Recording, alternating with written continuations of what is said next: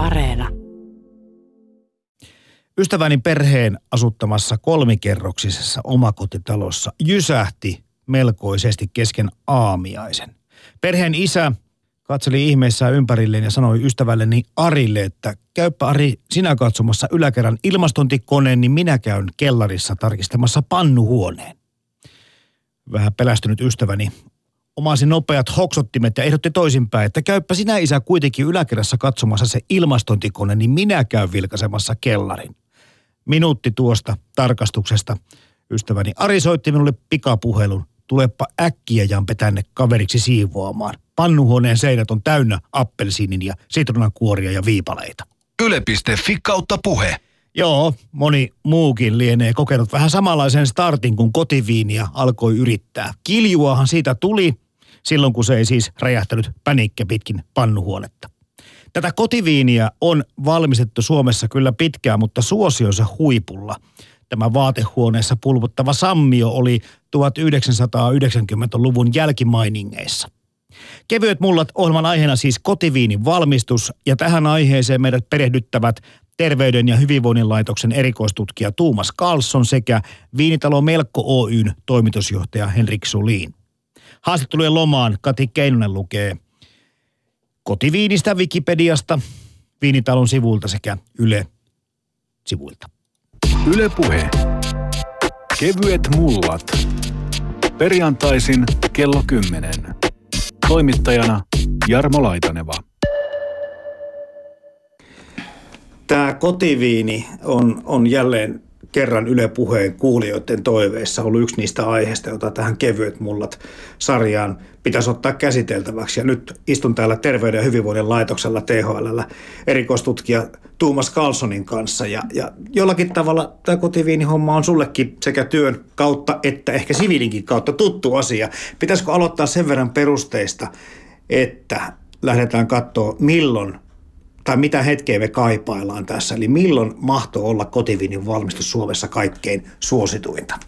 No kyllä se taitaa olla just siinä lamahuipun jälkeen 90-luvun puolivälissä, eli puhutaan vuosista 94-96. Silloin on se, se kaikkein suurin piikki. Sitä tutkittiin silloin aikoinaan tällaisilla kyselytutkimuksilla ja kysyttiin, miten paljon ihmiset on juonut ja tehnyt kotiviiniä, joten siellä, siellä se piikki on lamaan liittyy vahvasti. Onko nyt ihan oikeasti niin kuin kysymys siitä, että rahaa oli vähän vähemmän vai, vai miten täällä sattuu niin nätiset noihin aikoihin? Oli se varmaan siitäkin, oli siinä varmaan siitäkin kyse. Että tota, mä uskon, että siinä hyvin monen asian yhteen sattumia summa, että, että 90-luvun alkupuoli Suomi alkoi aika yllättäenkin Ruotsin peesissä hakemaan EU-jäsenyyttä. EU-jäsenyyteen sitten tota, samaan aikaan tuli todellakin tämä niin sanottu lama, taloudellinen laskusuhdanne, ihmiset oli työttömänä, raha oli tiukassa, alkoholi oli yhä kallista, niin kuin se on täällä Suomessa ollut aika reilusti verratettu aina. Ja tota, samaan aikaan tuli myöskin tämä alkoholipolitiikan liberalisaatio. Eli vaikka se ei suoraan tähän niin sanottuun kotiviinibuumiin suoraan vaikuttanut millään niin kuin lainsäädännön, niin kuitenkin se, että, että yhtäkkiä lupailtiin, että tämä EU-jäsenyys myöskin niin kuin vapauttaa alkoholipolitiikkaa ja, ja tota, tekee meistä jotenkin etelä-eurooppalaisia, italialaisia, kreikkalaisia viininjuojia, niin se jotenkin niin kuin häämötti siinä aika jo, joidenkin vuosien, vuosien tota, päässä. Ja mä uskon, että tämä osittain sai tämän boomin myöskin nousemaan niin, että niin kuin ihan joissakin vuosissa tämä lähti ihan jostakin miljoonasta litrasta, mitä aikoinaan tehtiin kotiviiniä omenoista ja jostakin ää, perinteisistä marjoista, niin, niin tota, joissakin vuosissa niin kuin ihan 90-luvun puolivälissä, niin meillä oli ihan kokonainen, eh, no ei nyt teollisuus, mutta meillä oli kauppoja jokaisessa kaupungissa useampia. Helsingissä ihan muistaakseni Erkin kadun ja, ja tota Annen kadun risteyksessä. Siinä oli, oli yksi isokin kauppa, jota, joka myy näitä tavaroita ja, ja nämä pikaviinit tuli siinä mukana. Niin, niin mä uskon, että kyllä nämä, nämä on jotenkin niin kuin kaikki yhteyksissä toisiinsa. Kotiviinistä tuli 1990-luvun laman myötä suosittu harrastuskohde ja kulutustuote suomalaisissa kodeissa. Alkoa halvempi hinta ja tekijän mahdollisuus vaikuttaa viinien ominaisuuksiin johtivat jopa kotiviinin valmistuksen SM-kisoihin. Vuonna 1993 arvioitiin, että jopa kolmannes maassa käytetystä miedosta alkoholista oli kotitekoista viiniä. Viinin valmistamisesta tuli niin suosittua, että kotitekijöitä palvelemaan perustettiin kokonaisia kauppoja. No kohta tavataankin tässä viinitalo Melkon edustaja ja hänen tästä kyselen kansan näistä kiihkeimmistä ajoista, mutta nyt kun kerroit tuonne, että niitä viinimyymälöitä tai viinitarvikkeita myy- mm. myyviä myymälöitä oli Tuomas Carlson aika paljon, mutta ihan samalla tavalla oma muistikuva on siitä, että, että lähestulkoon jokaisessa – taloudessa pulputti todellakin jonkunlainen. Ne, jotkut oli niitä edullisempia muovisia mm. versioita, mutta sitten hienommat oli niihin punottuihin koreihin, pärekoreihin laitettuja lasipulloja ja muita. Ja sitten niiden kanssa osa pelasi niin kuin tämmöistä vähän niin kuin tieteellisemminkin, oli, mitattiin lämpötilaa ja, ja mm. sekuntikellolla katsottiin pulputusten välejä ja muita. Gallup-tutkimusten avulla pystytään vielä, nyt jälkikäteen vielä tarkastelemaan, että miten yleistä se oli, niin se oli tota, 95 taisi olla näin, että joka viides siihen kyselyyn vastanneesta oli ilmoittanut, että hän on tehnyt tai, tai heidän taloudessaan on tehty kotiviiniä, joten se oli hyvin yleistä. Eli joka viides kyselyyn vastanneesta oli itse tehnyt ja, ja reilusti yli puolet oli maistanut kotiviiniä ja juonut sitä edellisen 12 kuukauden aikana.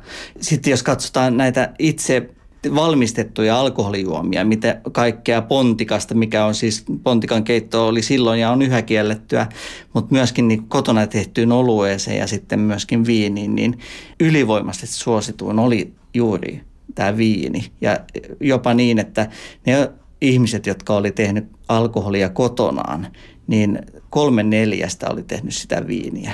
Ja, ja hyvin pieni osuus, tai no huomattavasti pienempi osuus oli sitten yrittänyt vaikkapa hyvin paljon vaikeamman kotioluen tekoon, joka nyt taas on, siitä on tullut hyvinkin suosittua. Niin nyt oli hauska, kun otit ton esille tuon Pontikankin tiputtelun Korpikuusen kyynäristä puhuttiin ja vaikka mistä aikana. Tämä niin hyvin meille omaksuttiin tämä kotiviinin taito, niin liittyykö tämä millään tavalla siihen, että meillä on ollut aika vahva perinne ja kulttuuri mm. yleensäkin kotona tehtävä alkoholin suhteen? Voi se olla ja ainakin tämän kotiviinin suhteen siinä on varmaan vinha perä ainakin siinä, että, että tiedän itsekin sukulaisten, että on joku isoäiti tai isoäidin joku tuttu, joka on joskus niin kuin tehnyt ihan omenaviiniä tai jostain marjoista jotain viiniä. Ja, joten sillä on kyllä pitkät perinteet ja sitä on tehty, mutta siis puhutaan nyt hyvin kuitenkin vähäisestä – verrattuna siihen boomiin, mikä meillä 90-luvulla oli, jolloin tehtiin arvioiden mukaan 14 miljoonaa litraa kotiviiniä yhden vuoden aikana, joka on se aika hurja, hurja tota, määrä. Niin kuin joskus 80-70-luvulla sitä kotiviiniä ehkä tehtiin joku miljoona pari litraa koko Suomen tasolla, joten se on niin kuin monin moninkertaistunut silloin 90-luvun puoliväliin tultaessa. Ja sitten siinä on myöskin se, että sitä mitä perinteisesti meillä on tehty sen kotiviinin suhteen on, että sitä on tehty juuri suoraan niin kuin omenoista tai sitten marjoista. Mutta mut se, mikä tuolla 90-luvulla just yleistyi, oli nämä niin sanotut pikaviinipakkaukset. Eli sitä tehtiin niistä kuivatuista sellaisesta, tällaisissa, ne oli jossakin pussukoissa ja sitten heitettiin sinne pönikkään ja se sai sitten pulputtaa. Ja, ja tota, tämä helpotti koko sen prosessin jotenkin, niin kuin, että se tuli oikeasti jokaisen ja kaikki nämä ohjeet oli myöskin hyvin tällaisen, no ei nyt saa mainostaa, mutta jonkun sanotaanko ruotsalaisen tällaisen ison huonekalujätin tota, tapaisia, eli hyvin tällaisia, että siinä ei pahemmin voinut epäonnistua, kun tätä kotiviiniä teki. Mutta osa, osa oli kumminkin meni kiljun puolelle. No kyllä, ja, ja tota, mä uskon, että jos nyt itse vielä vähän hyppää jo tähän tämän kotiviini boomin loppupuolelle, niin siihen se sitten vähän kaatukin, että ei ne kauhean hyviä suurin osa näistä kotiviineistä koskaan ollut. Vaikka, vaikka sitä pysty tuossa niinku ite, itsellensä ehkä perustelemaan, että tehdään tätä maun ja, ja tota kokeilun halun vuoksi, niin kyllä niistä ehkä tuli vaan, vaan tota huono maku suuhun ja paha olo seuraavana päivänä. Nykyinen asetus alkoholijuomista määrää, että kotiviiniä voidaan valmistaa omaan perheenjäsenten tai vieraiden käyttöön. Valmistusaineista laki määrää seuraavaa. Muita mietoja alkoholijuomia kuin olutta kotitaloudessa valmistettaessa saadaan raaka-aineena käyttää ainoastaan tuoreita tai kuivattuja hedelmiä, marjoja, rypäleitä tai raparperia sekä aromia antavia kasvinosia, ei kuitenkaan viljaa eikä siitä valmistettuja tuotteita. Nyt kun puhut siitä, että tuommoisia noin suuria määriä tai moninkertaisesti tuo lisätty tuo kotivinin valmistus just silloin 90-luvun loppupuolella, niin aika nopeasti se myöskin hyyt. Mm. Niin mikä tämän sitten tämän ikään kuin tämän boomin tappoi mm. niin tehokkaasti, että nyt sitä enää vähän niin kuin harvemmat tekee. Ja nyt se on mennyt tietenkin tämmöiseksi hifistelyksi, että he, jotka tätä harrastavat, niin tekevät kyllä aika korkealuokkaisia tuotteita. Mutta siis se nopeasti myöskin hävisi. Kyllä, joo. Se, se tota, yleistyi tuossa just 90-luvun alkupuolella ja sitten tota, ehkä just se piikki oli tuolla 95-96 sitten tota, osittain siinä ehkä kyllä EU-jäsenyys ja, ja se, että Suomen alkoholipolitiikka noilla main myöskin liberalisoitui. Eli matkustajatuonti ulkomailta. Puhutaan nyt lähinnä niin kuin, siis tax-free tuonti, sitten myöskin myöhemmässä vaiheessa Viron tuonti, vaikka se ei silloin ollut niin suurta kuin se on tänä päivänä. Viinien tuonti myöskin muista EU-maista, niin kuin se, se yleistyi. Ja tota, myöskin hintataso hieman aleni, viinien hintataso aleni tuossa 97. Silloin tehtiin viinan hinnan tarkistus alaspäin tai veron tarkistus alaspäin muistaakseni 97 tai 8, joten, joten tämä osaltaan paransi viinin fyysistä yhtäältä saatavuutta, mutta myöskin sen taloudellista saatavuutta, eli hinta aleni. Muistetaan myöskin, että 95, niin kun Suomesta tuli EU-jäsen ja, ja tota, saatiin uusi alkoholilaki, jota nyt ollaan uudistamassa, niin parissa kolmessa kuukaudessa meille perustettiin yli 50 tällaista tilaviinitilaa. Eli jotka myy näitä marjoista ja hedelmistä tehtyjä viinejä. Ja tota, mä uskon, että, että näillä tilaviinien suurella suosiolla, mikä silloin oli, että niillä oli osittain tota, se kumpusi sieltä tästä kotiviinin valmistuksesta. Että jotkut oli sitä mieltä, että he tekee niin hyvää viiniä, että sitä pitää myöskin saada myydä muille. Silloin 95, 96 ja näitä todellakin yli 50 reippaasti näitä tota, tilaviinejä, tilaviinitiloja. Ja, ja tota, nythän niiden lukumäärä on noin 20 taitaa olla 25-27 jotain sellaista tällä hetkellä Suomessa, joten, joten siinäkin se buumi on kyllä häipynyt, vaikka ne, jotka nykyään on, niin ne on kyllä luultavasti niitä, jotka tota silloin aikoinaan 90-luvun menesty, jotka sitten vielä, vielä jotenkin jaksaa porskuttaa.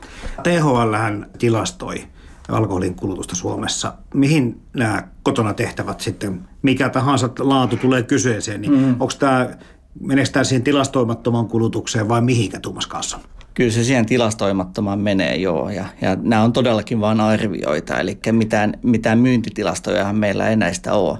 Mutta nykyään niin me ei välttämättä uudisteta tätä arviota eh, vaikkapa kotona tehdyn alkoholin määrästä, koska siinä tapahtuvat muutokset ovat kuitenkin niin pieniä, että, että tota, jos joka vuosi tehtäisiin joku uusi gallup ja, ja tota, arvioitaisiin joka vuosi sitä uudestaan, niin jos sitten yhtäkkiä on siihen tota, otantaan on, o, tulee joku innokas kotiviinin tai oluen tekijä, niin se voi sitten yhtäkkiä taas nostaa sellaisia piikkejä. Joten me, se on osa tätä tilastoimattoman kulutuksen arviota, mutta suurin osa sitä tilastoimattomasta kulutuksestahan on matkustajatuontia jos se otetaan pois se matkustajatuonti siitä, niin sen osuus kaikesta tilastoimattomasta on sellaiset vain 20 prosenttia vain sitä tilastoimattomasta. Kyllä. Joten puhutaan aika pienistä määristä. Mm.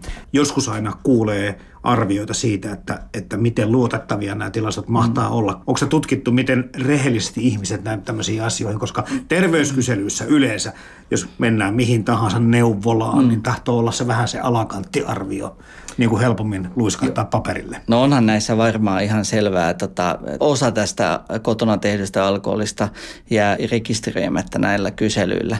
Mutta tota, niin vähäistä se kuitenkin nykyaikana, ja eritoten jos kotiviinasta puhutaan, mm. on ollut. Että mä uskon, että jos siihen tota, otantaan nyt mahtuu näitä kotiviinin tekijöitä, niin, niin tota, kyllä he, mä en usko, että he ainakaan tätä peittelisi tätä harrastustaan enää. Että siinä ei ole minkäänlaista sanotaanko nythän siinä on mun mielestä on vähän eksoottinenkin harrastus nykyään. Jatketaan kohta Terveyden ja hyvinvoinnin laitoksen erikoistutkija Tuumas Carlsonin kanssa sekä tilastojen että omien kokemusten parissa. Mutta käydään tässä välissä samaa alaa tiskin toiselta puolelta katsovan Henrik Sulinin juttusilla. Hän on toimitusjohtajana Viinitalon Melkko Oyssä ja seurasi aitio paikalta kotiviiniharrastuksen kulta-aikaa.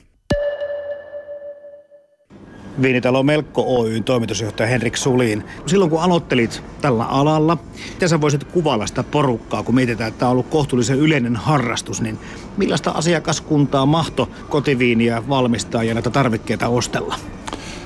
Viinin valmistuskulttuuri on ollut olemassa jo aikaisemmin hyvinkin selvästi.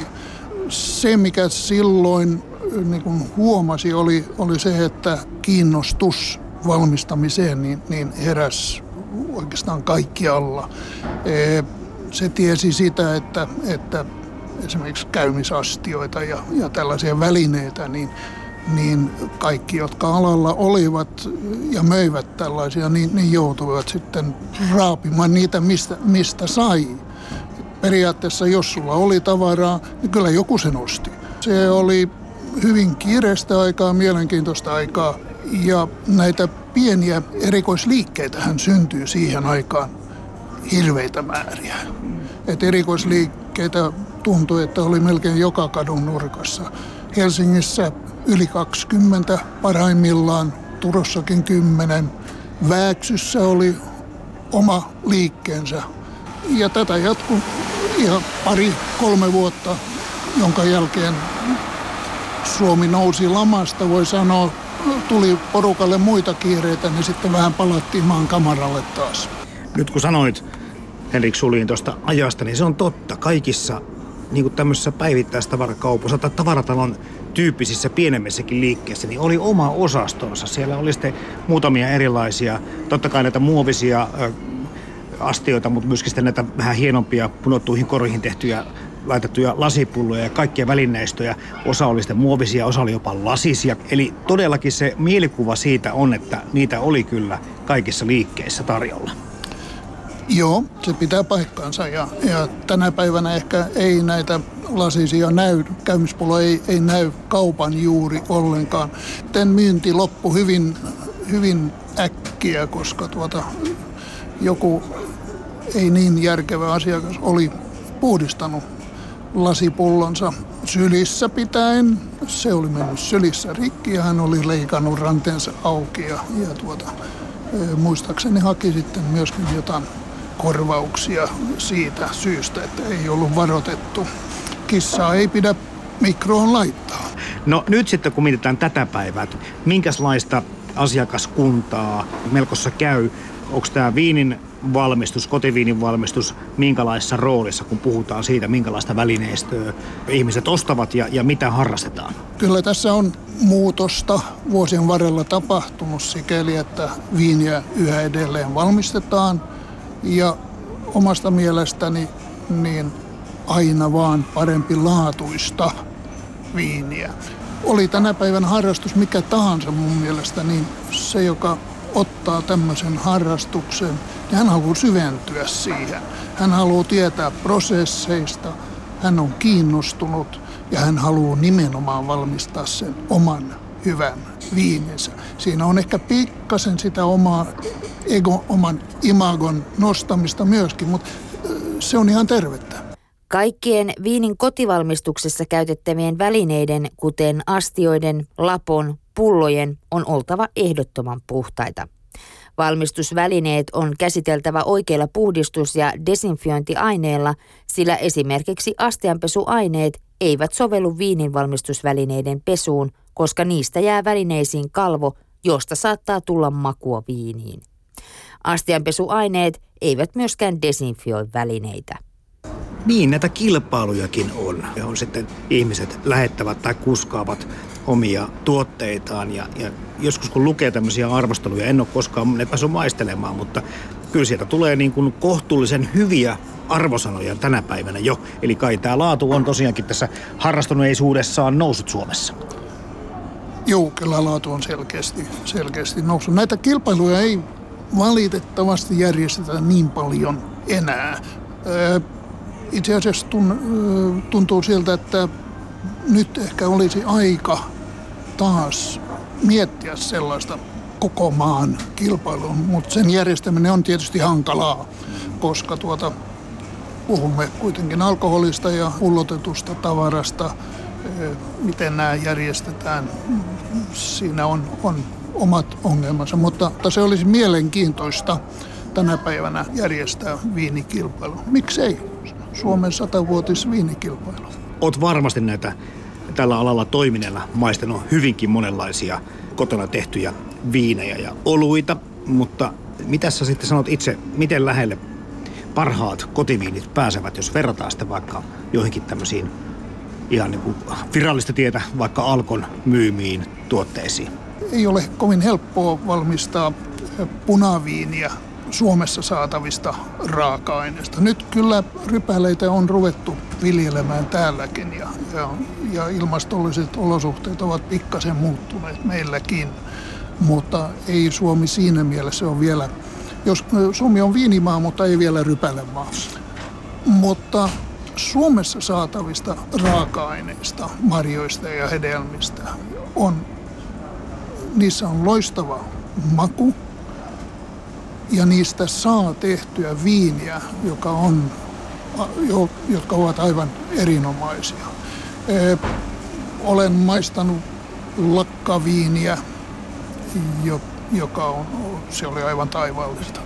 Pääraaka-aineet on omena, mansikastakin tehdään paljon, herukosta tehdään hyvin paljon, Maria Aronia on tullut, tullut mukaan kuvaan. Raparparista aloitetaan kevään, kevään aikana jo joten tuota, sesonki on aika pitkä. Kyllä näistä raaka-aineista saa todella upeita viinejä aikaiseksi ja, ja vuosittain valmistetaan kuitenkin miljoonia litroja kotioloissa ja suurin osa näistä on aivan kelpoviinejä. Sitten jos haluaa verrata kaupassa alkossa oleviin viineihin, niin mun se ei ole ehkä ihan oikein. Et marjaviini on marjaviini, rypäleviini on rypäleviini. Kaksi eri sarjaa. Liittyykö se raaka-aineiden käyttäminen enemmän marjoissa ja hedelmissä siihen, siihen sesonkiin vai liikutteleeko tätä alaa jollakin tavalla muodit, että nyt on sitten niin kuin tyylikästä tehdä, just kuten kerrottu vaikka sitä aroniasta. Muoti vai sato? Sato on määrittävä tekijä Suomessa yhä edelleen laki täällä Suomessa, eli alkoholilaki ja sitä kotiviiniä rajaavat lait ja, ja säännökset, niin, niin ovat ohjanneet tähän asti joko tuoreiden tai kuivattujen marjojen, hedelmien, kasvin osien raaka-aineiden käyttämiseen. Tiivisteet, esimerkiksi rypälemehutiivisteet, tulkinta on ollut se, että ei niitä saa käyttää viinin valmistukseen ei saa yhdistää fyysisesti hiiva ja tämmöinen rypälemehutiiviste. Tämä ehkä nyt muuttuu tulevan uuden alkoholilain myöten, niin koska jos olen oikein ymmärtänyt, niin kotiviinin kohdalla niin raaka-aineet ovat vapautumassa. Hyvää kotiviiniä saa ainoastaan korkealuokkaisista raaka-aineista. Kotiviinin valmistukseen käyvät melkein mitkä marjat tai hedelmät tahansa. Kaikki pilantuneet hedelmät ja marjat on aina poistettava, samoin kaikki roskat ja ylimääräiset kasvin osat. Ulkolaiset hedelmät on syytä kuoria ja kotimaisetkin huuhdeltava kuumalla vedellä. Hedelmät kannattaa lohkoa tai viipaloida. Ylepuhe. Kevyet mullat. Perjantaisin kello 10. Toimittajana Jarmo Laitaneva. Jos puhutaan niistä välineistä, tietenkin silloin kun tämä harrastus, kotiviinin tekeminen harrastuksena oli kovin yleistä, niin osittain kotiviinillä on myöskin tämmöinen vähän kehnomaine, joka tarkoittaa sitä, että kaikki on vähän niin kuin näitä yritelmiään tehnyt. Ja sitten tietenkin sanotaan näin, että ihan se laatu ei varmasti kaikissa teoksissa ollut ihan semmonen ja sitten meillä on vähän se mielikuva jäänyt siitä, että ai kotiviini, että tota, tästä sitä ainakin saa mahan sekaisin tai muuta.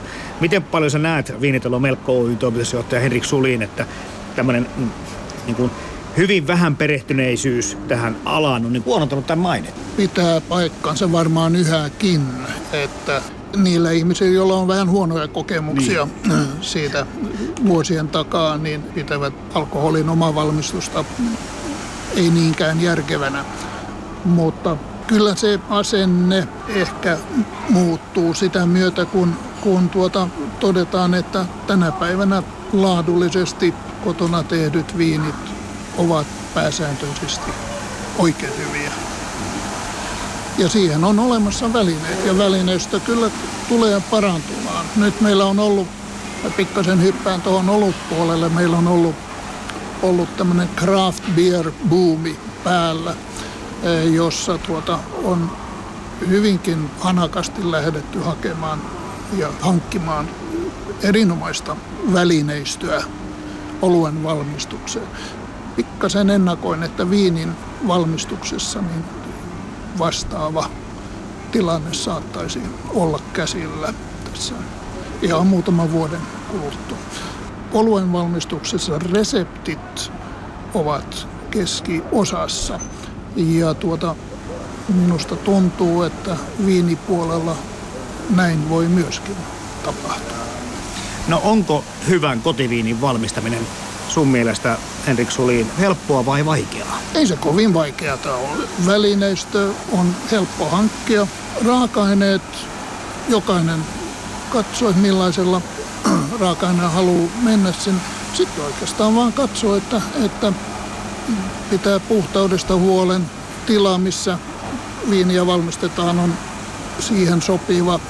Ei päästetä happea pilaamaan hyvää valmista tavaraa yksinkertaisia ohjeita oikeastaan, kunhan seuraa ohjeita, joita, joita tuota on olemassa.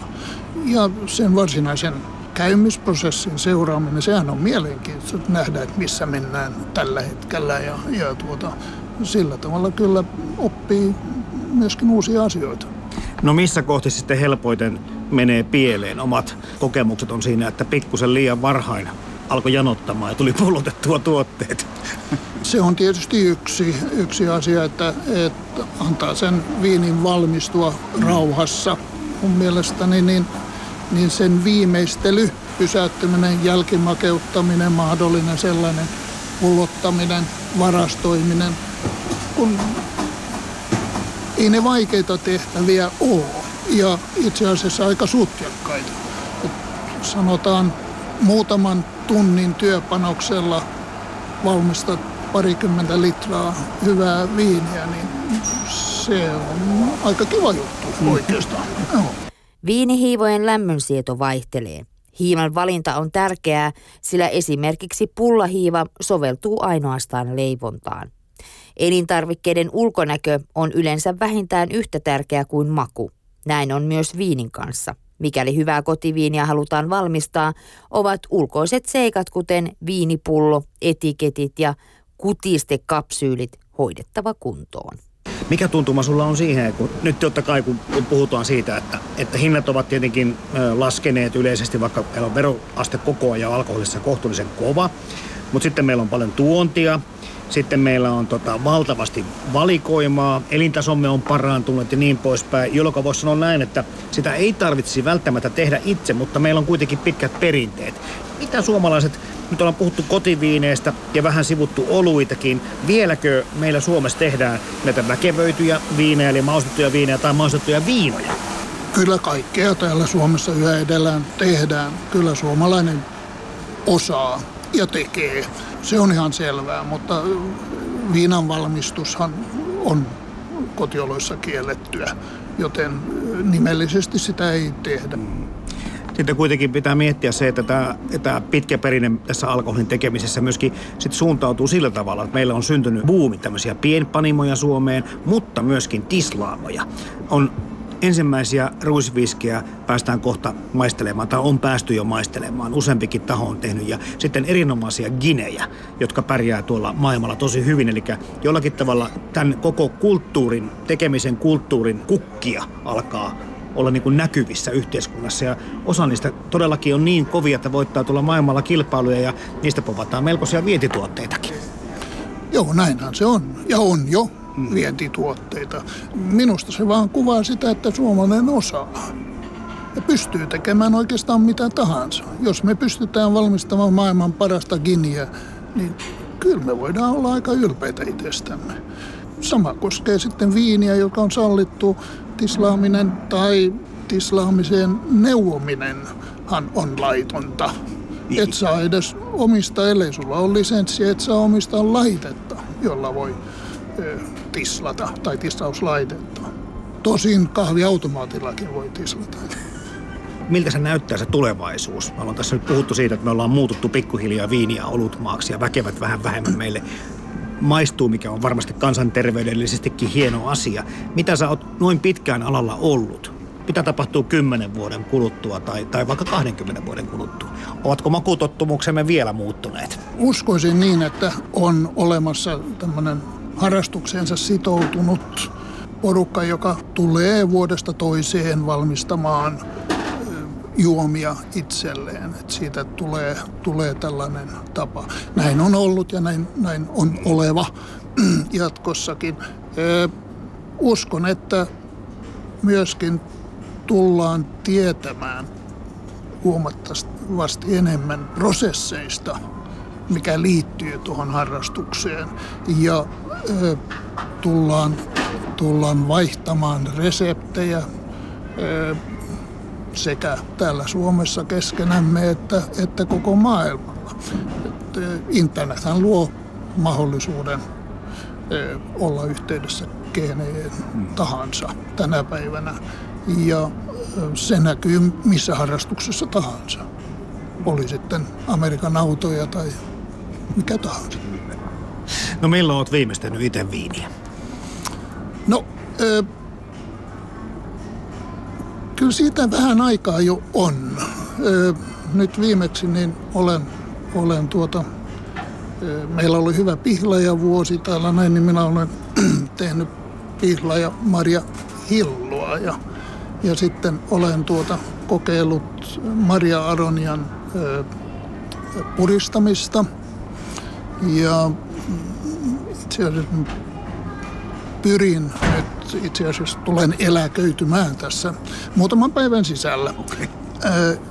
Ja, mutta tulen pitämään tämän kyllä harrastuksena ja tulen myöskin olemaan käytettävissä yhä edelleen yrityksessä silloin kun tarvitaan. Mutta aikomus on perehtyä eri Suom, varsinkin Suomessa esiintyviin raaka-aineisiin ja, ja tuota, katsoa, mitä oikein voi näistä saada aikaiseksi. Ja myöskin millä laitteistolla pitäisi sitä tehdä. Tähän malliin tulevaisuuttaan maalaili vai pitäisikö sanoa jälkisokeroi Viinitalon Melkko Oyn toimitusjohtaja Henrik Sulin. Sitten takaisin alkoholitilastoja ylläpitävään taloon, eli Terveyden ja hyvinvoinnin laitokselle ja siellä erikoistutkija Tuumas Carlsonin juttu sille. Onko meillä suomalaisilla tähän joku semmoinen asenne siihen, että onko joku alkoholin valmistus sallittua tai kiellettyä. Tuntuu, että tämmöinen, kun eletään muutenkin tämmöisessä liberaalimmassa ja vapaamassa mm. yhteiskunnassa, että kaikkien arvojen ja asenteiden lähtökohdatkin ovat vähän toisenlaisia kuin menneenä vuosikymmeninä. Miten me tähän asiaan suhtaudumme? Jaa, no mun mielestä nyt tällä hetkellä ainakin on, on tota, tällainen ö, isompi buumi meneillä ja se on näiden ehkä käsityöläisoluitten kohdalla, että niissähän on ollut, niitähän on ö, mun mielestä vähän, vähän samalla tavalla, mutta ei kuitenkaan yhtä mittavassa määrin kuin 90-luvulla niin kuin niitä on tullut. Ja, ja tota, se, mikä ehkä kuitenkin sen kotiviinin erottaa näistä, näistä kotioluista, että siinä niin suurin osa nyt niitä niitä tota, tekevistä ja tota, harrastelijoista on kuitenkin miehiä. Kun, kun tota, kotiviini buumissa, niin oli melkein Oho. enemmänkin tai yhtä paljon naisia kuin miehiä. Et siinä nähdään kyllä ehkä se stereotypia, että olutta juo eniten kuitenkin miehet, kun taas niin kuin viiniä että viini on perinteisesti myöskin naisten juoma. Mutta toisaalta, niin mitä nyt nähdään ää, kotona tehtyyn alkoholin, niin pontikan keittohan on kiellettyä ja se, siitä ei varmaan, tai tiedän, että sitä ei myöskään tulla sallimaan tämän uuden alkoholilain myötä, mikä nyt lähitulevaisuudessa tulee voimaan. Mutta myöskin sen tota, kiljun, joka on siis se, se myöskin tällainen kotona käymisteitse valmistettu alkoholi, voiko sitä nyt juomaksi kutsua, niin se, tota, niin se luultavasti sen tekeminen kyllä sallitaan tulevaisuudessa. Kuka joten... sitä enää haluaa tehdä? Se on Aivan, se on hyvä kysymys. Juuri sen takia se luultavasti sallitaankin, koska siinä nyt nähdään varmaan tätä norminpurkua. Eli sehän ei eroa oikeasti muista käymisteitse valmistetuista tuotteista muuten kuin sillä, että siinä siinä ei ole kauhean paljon käytetty näitä marjoja tai omenoita tai jotain. Et tota, kiljussahan niin on, se on vettä, sokeria ja hiivaa ja sitä sitten käytetään siinä. Ja, ja tota, se ei, siitä ei kauhean hyvin makuista, hyvän makuista kyllä millään saa ja sen takia tota, sen e, olemassaolo ja tota, sen valmistus jo tuolla 90-luvun puolivälissä näiden tutkimusten mukaan, mitä silloin tehtiin, oli hyvin vähäistä. Mm. Eli se oli alkoholijuomista jo silloin, kotona tehdystä alkoholijuomista, se mitä niin kuin juotiin ja tehtiin vähiten. No tietenkin tässä on nyt tunnustuksen paikka, kyllä mä muistan tilanteita, jolloin tota, sitten keräiltiin, kun ensimmäisiä kertoja kiljuja tehtiin, niin keräiltiin tuota appelsiini ja sitruunan mm. tuota palasia pitkin autotallon seiniä, koska ei edes ymmärretty, että pitäisi jättää joku ilma. Sehän räjähti tietenkin se Kyllä. ensimmäinen pönikke ja niin poispäin. Sekin on vähän katoavaa kansanperinnettä. Kyllä joo. Eh, mä on, tota, muistan itse mun äitini kertoneen, että, ja muistan tämän tapauksen itsekin, että mä, meidän piti simaa tehdä äh, ennen vappua tuossa, kun mä olin sellaiset ehkä 10-11-vuotias. Mun äiti oli parturi, hänellä oli äh, tota, oma parturiliike kellarissa, jossa hän sai sitten tota, asiakkaan ja joutui menemään töihin töihin siinä ja sanoi mulle vaan, että laita toi, toi hiiva sinne vielä siihen käymisasti. Ja, mehän minä tiedän noista määristä mitään, niin mä laitan koko sen 50 gramman kuution sinne ja tota, kunhan sieltä sitten asiakkaan tota, parturoituaan tuli, tuli tota, katsomaan, mitä, mitä poika oli tehnyt, niin sitten vaan totesi, että kiljuahan sinä menit tekemään. Ja se kyllä sitten heitettiin pois se pönikkä, että tota, saatiin tehdä sitten ihan sima, jossa oli vähemmän, vähemmän sitä hiivaa sitten ihan pieni nokarellinen. No mihin tämä kilju, jos nyt vielä muutamassa sitä vaihdetaan, niin mihin niin tämä on luokiteltu? Miksi, minkälaiseksi juomaksi?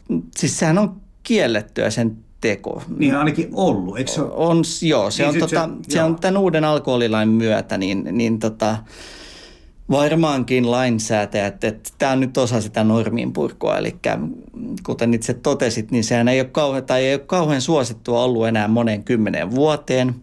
Ja, tota, ja senhän ei, e, sitähän ei erota niin kuin muuta, että tuolla tota alkoholi, onko se nyt laissa, laissa tai onko se asetuksessa jossain määritellään, että mikä on kiljua ja mikä ei. Eli siis kotiviinistä ja, ja muista kotikäymistuotteista, sen laillisista sellaisista, sen erottaa vaan sen, että siinä ei ole tarpeeksi sitä hedelmää tai, tai sitä ää, marjaa. Eli se on sen marjan ja, ja kuiva-aineksen määrä siitä, mikä niin kuin erottaa sen tällaisesta laillisesta. Joten se tota, voisi sanoa, että kilju on niin kuin pa, no, pahanmakuista, mutta siis ainakin niin kuin vähän tällaista... Ää, ei ihan niin kuin juomis, juomiseen tarkoitettua käymisteitse valmistettua alkoholijuomaa. Ja tota, voi olla, että, että tota, lainsäätäjä tässä nyt ajattelee, että jos sitä nyt halutaan tehdä, niin ja onhan se totta, että eihän se eroa niin kuin viinistä ja sitä kotiviinistä ja oluesta kauhean paljon. Eli tässä olisi kyllä ehkä tällainen niin kuin norminpurun paikka, että en en oikein ymmärrä, että jos, jos tota innostuu ja ostaa nämä tarvikkeet kotiin ja nämä käymisastiat ja muut, niin miksi nyt ihmeessä haluaisi sitä kiljua tehdä. Että voisi yrittää vaikkapa sitten oikeasti tehdä jotain kotivieneitä olutta, että joka ehkä maistuisikin jolta. Ja miettii sitäkin, että opiskelijoiden piireissään tämmöisiä kokeiluja on tehty vaikka minkälaisia, mutta liittyykö tämä kotiviinin tekeminen kenties just, kun me puhuttiin tuosta ajasta ja semmoista mm. yleisestä taloustilanteen heikkenemisestä ja kenties sitten ihan omankin varallustilanteen heikkenemisestä, mutta liittyykö elämäntilanteisiin? haalariporukka osaa kunnostautua tässä kyllä, hauskanpidossa. Kyllä, on se varmaan näin ja kyllä itsekin olen kotiviineä valmistanut. Olin opiskelija just 90-luvun puolivälissä ja tota, yhdessä mun, mun tota, tyttöystävän nykyisen vaimoni kanssa ja sitten kaveripariskunnan kanssa tehtiin tehtiin, ostettiin yhdessä tällainen, tota, mikä pönikkä se nyt olikaan käymisastia ja sitten tehtiin kaikenlaisia kokeiluja näillä, niin kuin, näillä pikaviinipakkauksilla, mitä meillä on. Yritettiin tehdä punaviiniä ja, ja jotain makeata valkoviiniä. Ja, ja kyllä me jotenkin uskoteltiin itsellemme, että, että tota, oli, onhan tämä ihan hyvä. Ja paljonkaan meille tuli ehkä se, sellaiset niin kuin 5-7 pulloa per, per naama näitä sitten. Tota, mutta mut kyllä siinä jossain vaiheessa kyllä, kyllä ja jälkikäteen kun sitä on miettinyt, niin kyllä me harvoin niissä mauissa onnistuttiin. Niin niitä olisi oikeasti pystynyt sanomaan, että on tämä hyvä.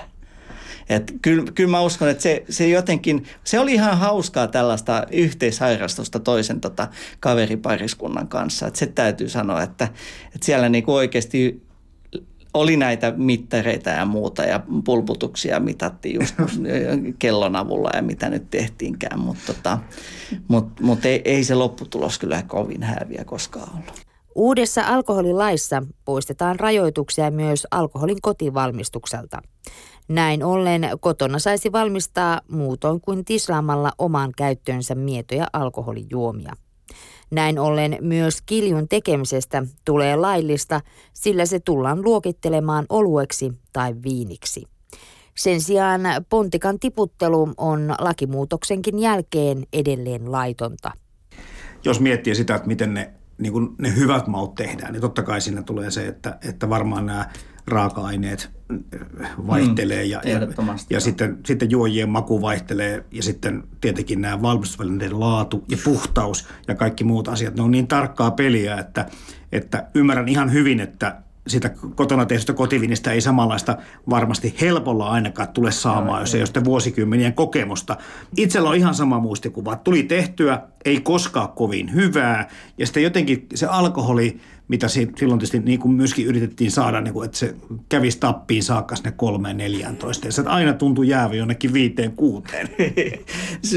no, jotain tämän suuntaista on, on minun muistikuva kanssa siitä. Ja tota, sitä yrittänyt muistella, että koska sitten tämän oikeasti sitten tajusin ja tota, mikä oli se, joka sai sitten lopettamaan. Ehkä se oli se, kun niitä oli useampia satseja yrittänyt tehdä ja, ja ehkä just kokemus oli tuota, mm. että et just ei kauhean hyvä ja alkoholiprosenttikin jäi oli mitä sattuu ja ehkä ei se siihen pistetty aika ja, ja se oikeasti saatu, siitä saatu päänsärky melkein, kun niitä juotiin. että siinä oli kaikenlaisia jää, jäämäaineita sitten jäljellä ja pohjassa oli aina pullojen pohjassa jotain sakkaa, joten tota, Joten kyllä se ehkä tajusi, että ehkä kannattaisi säästää nämä tähän harrastukseen laitetut rahat. Ja jos haluaa nauttia jotain hyvää viiniä, niin sitten ostaa sen joillekin parilla markalla kalliimmalla sitten ihan alkosta. Nyt kun puhutaan tietenkin, että näistä terveyshaitoista, mitkä Suomessa on kyllä alkoholilla melkoiset ollut, mutta mm. ehkä kotiviinin osalla voisi sanoa, että asia on sen verran marginaalinen, että, että ei ehkä semmoisia ainakaan niin kuin kovin suuressa mittakaavassa olevia haittoja ole tämmöisellä kotiviinin valmistuksella ja seurauksilla ollut. Ei, ei varmaankaan. Että, että, että silloinkin se 14 miljoonaa litraa, vaikka se kuulostaa suurelta niin. määrältä, niin, niin tota, verrattuna kokonaiskulutukseen ja, ja siihen, miten paljon ihan tavallista keskiolutta silloin kulutettiin ja, ja tota, miten paljon viinaakin juotiin, niin tota, olihan se hyvin pientä siinä. Että, että vaikka se oli kauhean yleistä silloin 90-luvun puolivälissä, niin, niin ehkä se yleisyys oli siinä, että kaikki tai hyvin moni oli moni alkoholin käyttäjistä oli jotenkin siihen, niitä alkoholituotteita, näitä kotivalmisteita maistanut ja hyvin moni, kuten sanoin, niin kuin jopa joka viides ää, ää, tota, oli ni, niitä itse tehnyt. Joten olihan se yleistä, mutta tota, ne määrät, jos miettii, että mitä nyt tuollaisesta tulee ehkä sellaiset 20-30 litraa korkeintaan, niin tota, olihan ne niin kokonaisuudessaan, kun niitä ei harvemmin kyllä tehtiin itsellensä ainoastaan, vaan että tehtiin todellakin jossain porukassa, niin, niin, niin ei niistä varmaan terveysongelmia kauheasti koitunut. Jos tullaan lähemmäs tätä päivää, erikoistutkija Tuomas Carlson Terveyden ja hyvinvoinnin laitokselta, Suomihan on muuttumassa kuitenkin pikkuhiljaa viinimaaksi ja mä mm. uskon, että tätä kehityssuuntaa aika moni niin kuin ilolla tervehtii. En tiedä sitä, onko tällä kotiviinillä ollut tämmöinen tienraiva tai pioneerin mm. merkitys tässä historiassa, mutta jos katsotaan nyt, mitä tällä hetkellä, miten tuo alkoholin kulutus tai minkälaiseksi se on muuttumassa, niin, niin eikö tämä viinien tai keski-eurooppalaistuminen, mistä alussa mm. jo kerroitkin, niin eikö tämä ole kuitenkin tätä päivää? Onhan se ollut tätä päivää jo viimeiset 20, 25, 30 vuotta. Eli se, mikä nyt niin kuin tasaisemmin täällä on noussut ja sen suosio, jos katsotaan alkoholijuomien, eri alkoholijuomien tota, suosiota ja niiden, niiden kulutusta, niin onhan se ollut juuri viinin kulutus. Eli vaikka meillä on ollut viimeiset 8-9 vuotta nyt vähän aleneva alkoholin kulutus, niin, niin kuitenkin viinin suosio, jo sekin hieman tota, kääntynyt, ää, tai sen, sen tota, volyymi, miten paljon sitä juodaan, on kääntynyt alaspäin, mutta kuitenkin sen niin kuin, suhteellinen suosio on, on tota, koko ajan ollut, ollut tota, nousussa, kun taas väkevien esimerkiksi ää, on ollut laskussa.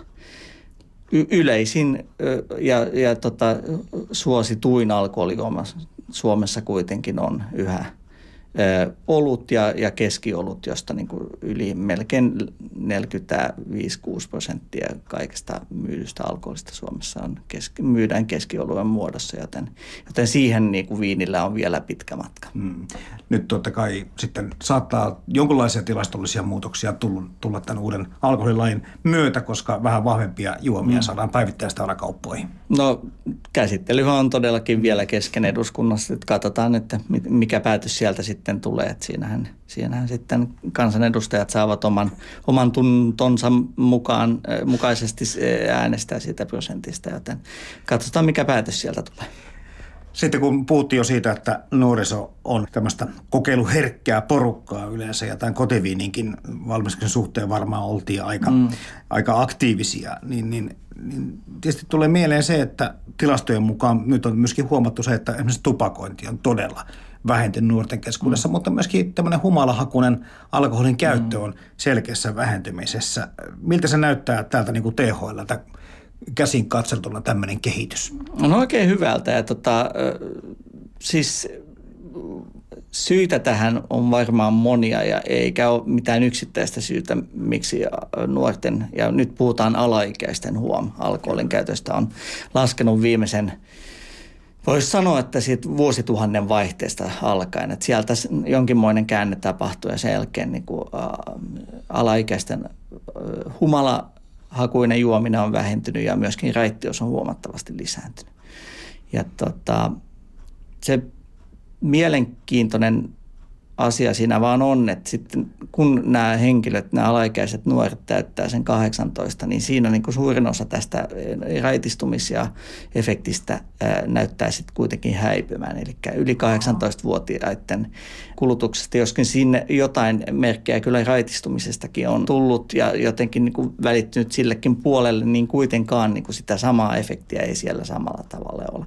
Joten mä uskon, että tässä on kyse tällaisesta – yleisestä yhteiskunnan muutoksesta, eli yhtäältä vanhemmat pitää tarkempaa kontrollia, tietävät missä heidän, heidän tota, alaikäiset lapsensa liikkuvat viikonloppuisin ja, ja tota, iltaisin.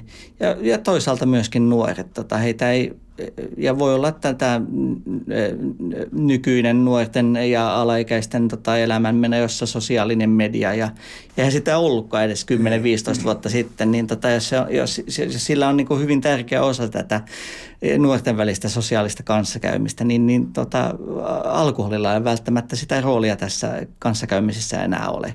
Joten se niin kuin alaikäisillä ei ole kovinkaan tärkeää. Mutta sitten ehkä kun täytetään 18 ja päästään sitten ihan laillisesti sinne niin kuin kapakoihin ja, ja tota tanssipaikkoihin, ja siellä taas sitten alkoholilla on toisenlainen osuus nuorten välisessä kanssakäymisessä tällaisena niin kuin sosiaalisena voiteluaineena voisi kutsua sitä, niin tota, voi olla, että siellä se taas sitten tota, sen merkitys korostuu toisella tavalla. Et tota, saa nähdä, että et, et, tuleeko tämä alaikäisten raitistumiskehitys myöskin niin kuin yleistymään sitten yli 18-vuotiaiden kohdalla. Että vielä niin kuin kovin vahvaa näyttöä siitä ei ole, että näin olisi tapahtunut. Mutta Suomessa kotiviinin teko on liittynyt vahvasti kotimaisten marjojen ja hedelmien satokauteen, eli viini on otettu mehujen ja hillojen rinnalle, kun pihoilla ja metsissä kasvava sato on haluttu hyödyntää mahdollisimman hyvin. Kotiviiniä tehdään tosin tänä päivänä yhä enenevissä määrin myös oikeista viinirypälelajikkeista. Mutta koska Suomi ei ole EUn jäsenmaana halunnut listautua viinintuottajamaaksi, Suomalaista aitoa viinirypäle viiniä ei saa myydä viininä, vaan etiketissä viinisana korvataan lausekkeella rypäleistä käymisteitse valmistettu mieto alkoholijuoma. No some on myöskin sitten aika hyvä tämmöinen ikään kuin valvontakoneista, koska Kyllä. missä tahansa tilanteessa olet, niin varmasti joku sitä kuvan ottaa Kyllä. ja kiinni jää. Joo, Eli sellaista näin. kuvaa ei välttämättä haluta antaa. Aivan, ju, mm. joo, hyvä pointti ja tota, näinpä juuri, että se on toinen, toinen asia, tota, että, että aikaisemmin todellakaan nyt täytyy huomata, että ei tarvitse mennä kuin kymmenen, ei edes, edes 15 vuotta takaisin ennen kuin silloin ei ollut mitään Facebookia eikä Twitteriä mm. tai muuta, että, että silloin oikeasti niin kuin, Ehkä kännykät silloin oli tullut kaikille tai enemmän tai vähemmän kaikille, mutta tota, jos sitten vielä mennään sitten oikeasti siihen 90-luvun alkupuolelle, jossa tämä kotiviiniharrastuskin oli, niin silloin ei ollut edes matkapuhelimia silloin. Eli silloin odotettiin kotona, että kaveri soittaa tota, äidin tai isän tai perheen puhe lankapuhelimeen ja sitten tota, sovitaan jotain treffejä viikonlopuksi ja muuta. Että, että kyllä se tota, yhteiskunta on suuresti muuttunut näiltä osin 20 vuoden aikana kyllä. Jäin miettiin, tota, mitä kerroit tuosta, että nuoret saattaa sitten kuitenkin lisätä alkoholin käyttöä sen 18 ikävuoden saavutettuaan. Että tämmöisen teorian kanssa olen kuullut, että tästä suurista ikäluokista ja sukupolvista kun puhutaan, myöskin osin märkänä mm, ikäluokkana, kyllä. että kun tämä keskuudostamme poistuu, niin alkoholitilastot merkittävästi kaunistuu. Uskotko tämmöiseen skenaarioon, Tuomas Kaassa? No toivottavasti näin ja, ja tota, meillä nyt valitettavasti vaan tämä, että no valitettavasti ja valitettavasti, se mitä me myöskin ollaan, jos katsotaan sitä ikäspektrin toista päätä, niin, niin tota, aikaisemminhan oli hyvin tavallista, että ihmiset, jotka täyttyvät 65 ja plus, niin tota, heidän alkoholin käyttönsä huomattavasti aleni. Ja, tota, ja nyt kun meillä on tällä hetkellä kuitenkin ihmisten keski-ikä koko ajan on nousee, ihmiset, ihmiset elää pitempään, ja tota, on terveempiä pitempään. Ja myöskin on huomattu, että he myöskin niin kuin, jatkavat sitä alkoholin käyttöön yli sen 65 ikä, ikävuoden. Eli että meillä on, on, on tota ihan suurkuluttajia alkoholin käyttäjiä yli 7 kymppisissä, 75-vuotiaissa. Eli niin kuin se, mikä ehkä täältä alkupäästä todellakin niin kuin siistiytyy, niin se ehkä tulee lisää tuonne loppupäähän sitten. Että, että no, mielenkiintoista tietenkin tota, tarkastella, että miten, miten nämä jakaumat sitten muuttuu. Että ylipäätänsä niin alkoholin kulutuksen jakauma väestössä on hyvin vino, eli hyvin pieni osa väestöstä juo suurimman osan alkoholista ja, ja tota, suurin osa väestöstä niin he juovat hyvinkin maltillisesti alkoholia. Voisiko kuvitella Tuomas Kaasovilla tähän loppuun, kun nyt tämä viini on tullut ikään kuin vahvemmin ja vahvemmin, vahvemmin tässä vuosikymmenen aikana kuin suosituksi Suomessa, että, että tämä kotiviinin valmistuskin voisi kokea jonkunlaisen renesanssin tulevaisuudessa vai, vai käykö tässä niin, että kun nämä vapautuu sekä, sekä lainsäädäntö että myöskin jollakin tavalla voisi mm. sanoa meidän niin kuin ajatukset ja, ja normit ja käytännöt, että päinvastoin tämä ikään kuin se alkoholin laillisen ja tämmöisen no ei pelkästään laillisen, vaan tämmöisen niin kuin virallisen valmistuksen kokenut alkoholi mm. automaattisesti tulee syrjäyttämään tämmöisen kotitekosen? Kyllä mä vähän uskon näin. Ehkä vähän täytyy kai lisätä tähän, että valitettavasti, koska onhan se vähän, vähän tätä nostalgista, nostalgista miettiä sitä 90-luvun puoliväliä ja sitä todellakin suurta kotiviinibuumia, mikä meillä oli, mutta tota, mitä me nyt sen jälkeen nähtiin, että et, tota, kun on tullut näitä laillisia alkoholijuomia kuitenkin markkinoille paljon enemmän, kun niiden hinta todellakin on vähän tippunut tuolla, niin, niin tota, ää, ei, ei, niitä, ei niitä sitten niiden, jotenkin näiden kotivalmisteiden ja jos ne todellakin ovat maku, makunsa puolesta sitten huonompia ja myöskin se, että niistä ehkä tulee vähän huonompi olo, jos niitä juo, niin en mä usko, että ne kauhean helpolla sieltä sitten tota, enää paluuta tee. Ja, ja ehkä ne sitten jos oikeasti oot niin taitava, että sä pystyt tekemään sellaista kotiviiniä, joka niin oikeasti pystyy maullaan tota, kilpailemaan – ihan oikean viinirypäleistä tehdyn viinin kanssa, niin sitten voi olla, että tällainen, tällainen niin kuin, tällaisella tekijällä on jonkinmoinen tulevaisuus. Ja tota, ehkä sitä voi kehtaa vieraillensakin tärjätä, mutta tota, en, en, oikein jaksa uskoa siihen, että, että nämä, nämä tota, muovipönikät ja, ja nämä muovilukot ja kaikki, mitä oli silloin ja, ja tota, viinin, viinin tota, tarvikkeet tota, tekee yhtä suurta paluuta enää markkinoille kuin silloin 20-25 vuotta sitten. Yle Puhe. Kevyet mullat. Perjantaisin kello 10. Toimittajana Jarmo Laitaneva. Ja tässä äänessä olivat siis Terveyden ja hyvinvoinnin laitoksen erikoistutkija Tuomas Carlson sekä Vinitalo Melkko Oyn Toimitusjohtaja Henrik Suliin ja haastattelujen lomaan Kati Keinonen luki kotiviinistä muun muassa Wikipediasta, Ylen sivulta sekä Melkkon sivuilta.